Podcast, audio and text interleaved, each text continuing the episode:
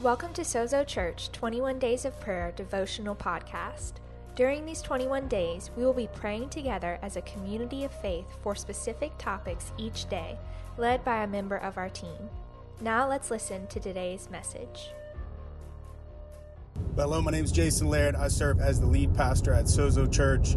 Thank you so much for tuning in with us today for our twenty-one days of prayer and fasting. Uh, this past weekend, I uh, had a great opportunity to share a little bit uh, from uh, this collection of talks that we've been in called Detox. We've been talking about a mental detox, an emotional detox, a relational detox.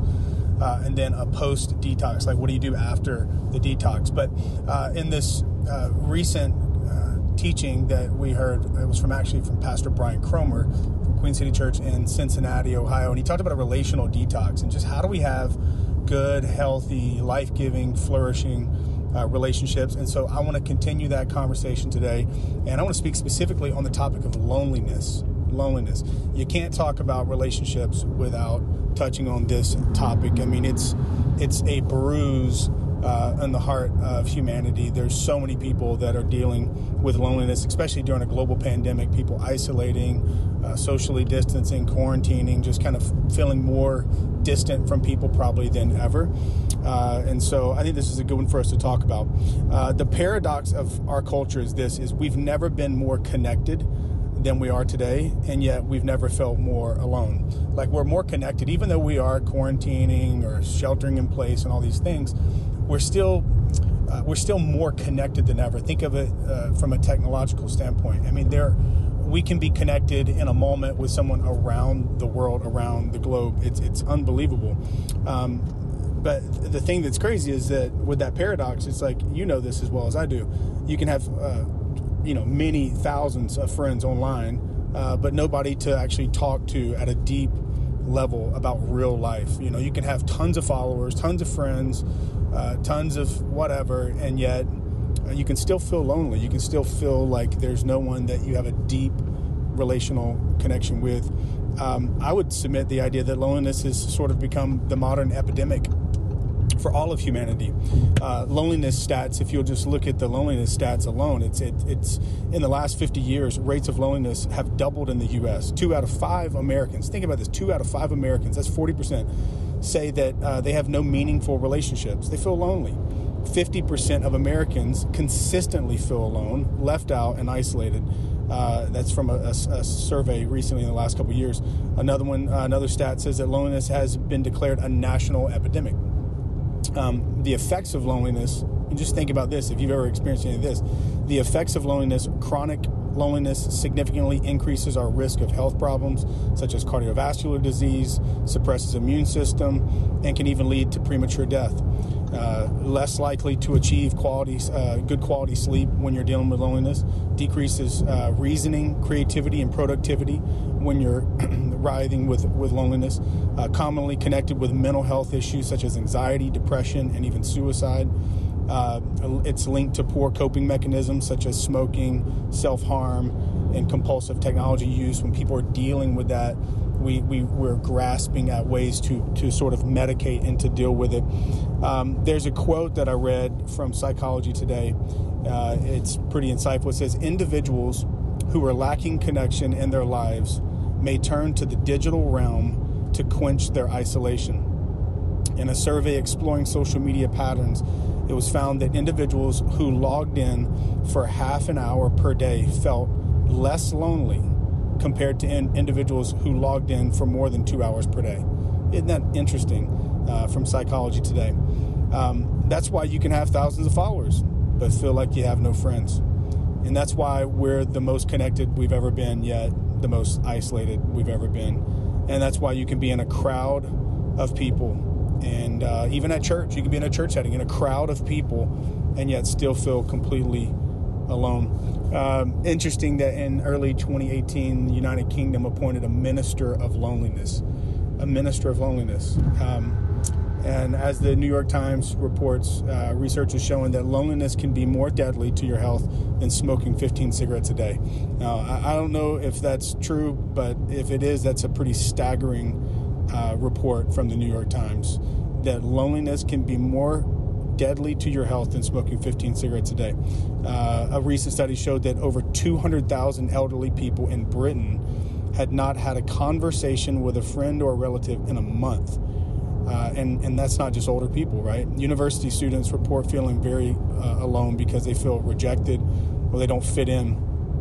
You know, we, we can deal with these things uh, because a lot of times you have circumstantial things that just bring this on us, right? You move to a new city, you can feel alone. You start a new job, you can feel like you don't know anybody, you feel alone. You go through a breakup or a divorce, you can feel alone. Uh, you know, your kids move out, you're an empty nester again, and uh, while there's some benefits to that, uh, and I look forward to it one day, uh, there's also, you know, some negative effects. You can deal with loneliness by yourself. You can be widowed. Uh, you can have crazy travel schedule because of work or just a crazy work schedule, and you feel like you never have margin to connect with people, and when you do have margin, you just want to sleep, and it's sick, it, you know, it becomes this cycle of like, you know, I, I need to connect with people, but I don't have margin to connect with people, and so I'm, I feel lonely, and, and the list goes on and on and on. Maybe you maybe just deal with insecurity, and so it's hard for you to feel confident and secure in a crowd of people, and so you you you carry this low-grade loneliness through every moment of your life because you feel like you, you just aren't confident enough to connect with people, and you always feel less than. Uh, maybe just an introvert, and there's nothing wrong with it. There's a strength in,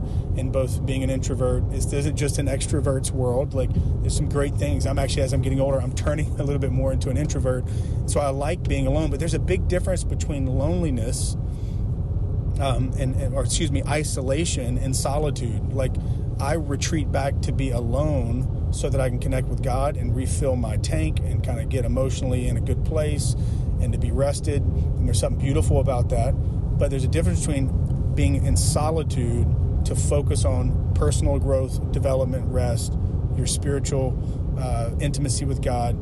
Um, that's what solitude does. But isolation, it turns us inward, and we can begin to, to ruminate on thoughts that breed even more loneliness and insecurity and all those things. But um, culture is telling us, stats are telling us, everything's telling us that though we're more connected than ever, we're more disconnected or isolated, and therefore people are dealing with loneliness. And, and and here's what stats are saying. It's just not good. This is not good that that we're dealing with this. And it sounds very familiar because in the beginning of Scripture, in the book of Genesis, the Lord God said in chapter two, verse eighteen, Genesis, it is not good for man to be alone. So what do we do about it? So let's get practical. What do we do about it? I'm not going to read it for the sake of time, but First Kings chapter nineteen, there's a story about a follower of God named Elijah. He was actually in ministry. He was a prophet. Uh, and he goes into this place where he he kind of goes into a dark place, dealing with some depression, dealing with, uh, you know, feeling a little defeated. And so he isolates himself, and he actually goes in, into a cave. Um, that's what I feel like I've been living in for, you know, the last eleven months, just kind of in a cave, you know, isolated by himself. No one's with him. He's left his friend. In that chapter, it says he leaves his friend in one city, and he, he goes away. And so he, he separates himself from his community, goes into a cave, and kind of having a pity party in this cave. And he begins to have this conversation with God. And there's a few things that God points out and some truths and some calls to action that he gives him in dealing with this cave of loneliness that he's found himself in. And the first thing was this, and this is what I would say you do if you're dealing with loneliness, and, and I deal with it from time to time. We all do. We're human. The first thing we got to do is we got to stop believing the lie. Stop believing the lie. So God has this conversation with Elijah, and Elijah's saying, I'm the only one. There's no prophets left, and oh, woe is me, and you know all this stuff that they were actually lies that a woman named Jezebel had had been spewing towards him, and he began to believe these lies of his enemy, which is exactly how the enemy works in our life. We believe, we start believing these lies that, you know, that no one cares about me, uh, no one misses me, and they don't notice my absence. No one could ever truly love me or accept me. Uh, what I do doesn't matter. It's their fault that I'm lonely. It's not my fault. So we, we start to have all these lies, and we begin to believe them and ruminate on them, and they cause us to go into an even deeper place of loneliness. And so the first thing we've got to do is we got to stop believing the lies. Stop believing the lies. Second thing is we have to take responsibility for our loneliness. Uh, you, you'll notice in the text when you read it, First Kings nineteen, how many times Elijah is given directives by God. God says, get up, go eat, Go to, Hor- to the city called Horeb, into solitude. Listen to my voice. Listen to me. And what does that tell us? We have to take responsibility and stop playing the victim.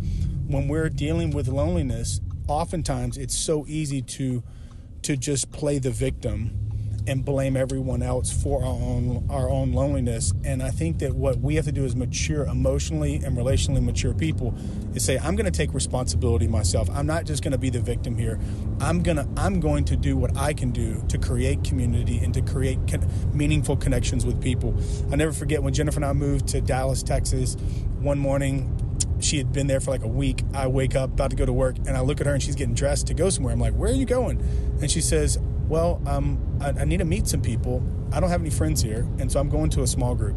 And I was like, you mean to tell me you're going to like just go to a small group? You've never met these people before? And she said, yeah, I'm taking responsibility uh, for myself, and I'm not going to live alone and isolated. I'm going to connect with people. I'm, I'm going to just kind of be vulnerable and put myself out there and try to make some connections with people. And, and so she did it. She, what was she doing? She was taking responsibility. Uh, you know, community does not come easy. It takes work. It takes vulnerability. You may possibly be rejected. You take off the mask. You get real with people. They may not like what they see. And those are real concerns. And people, unfortunately, uh, can be mean sometimes and cruel.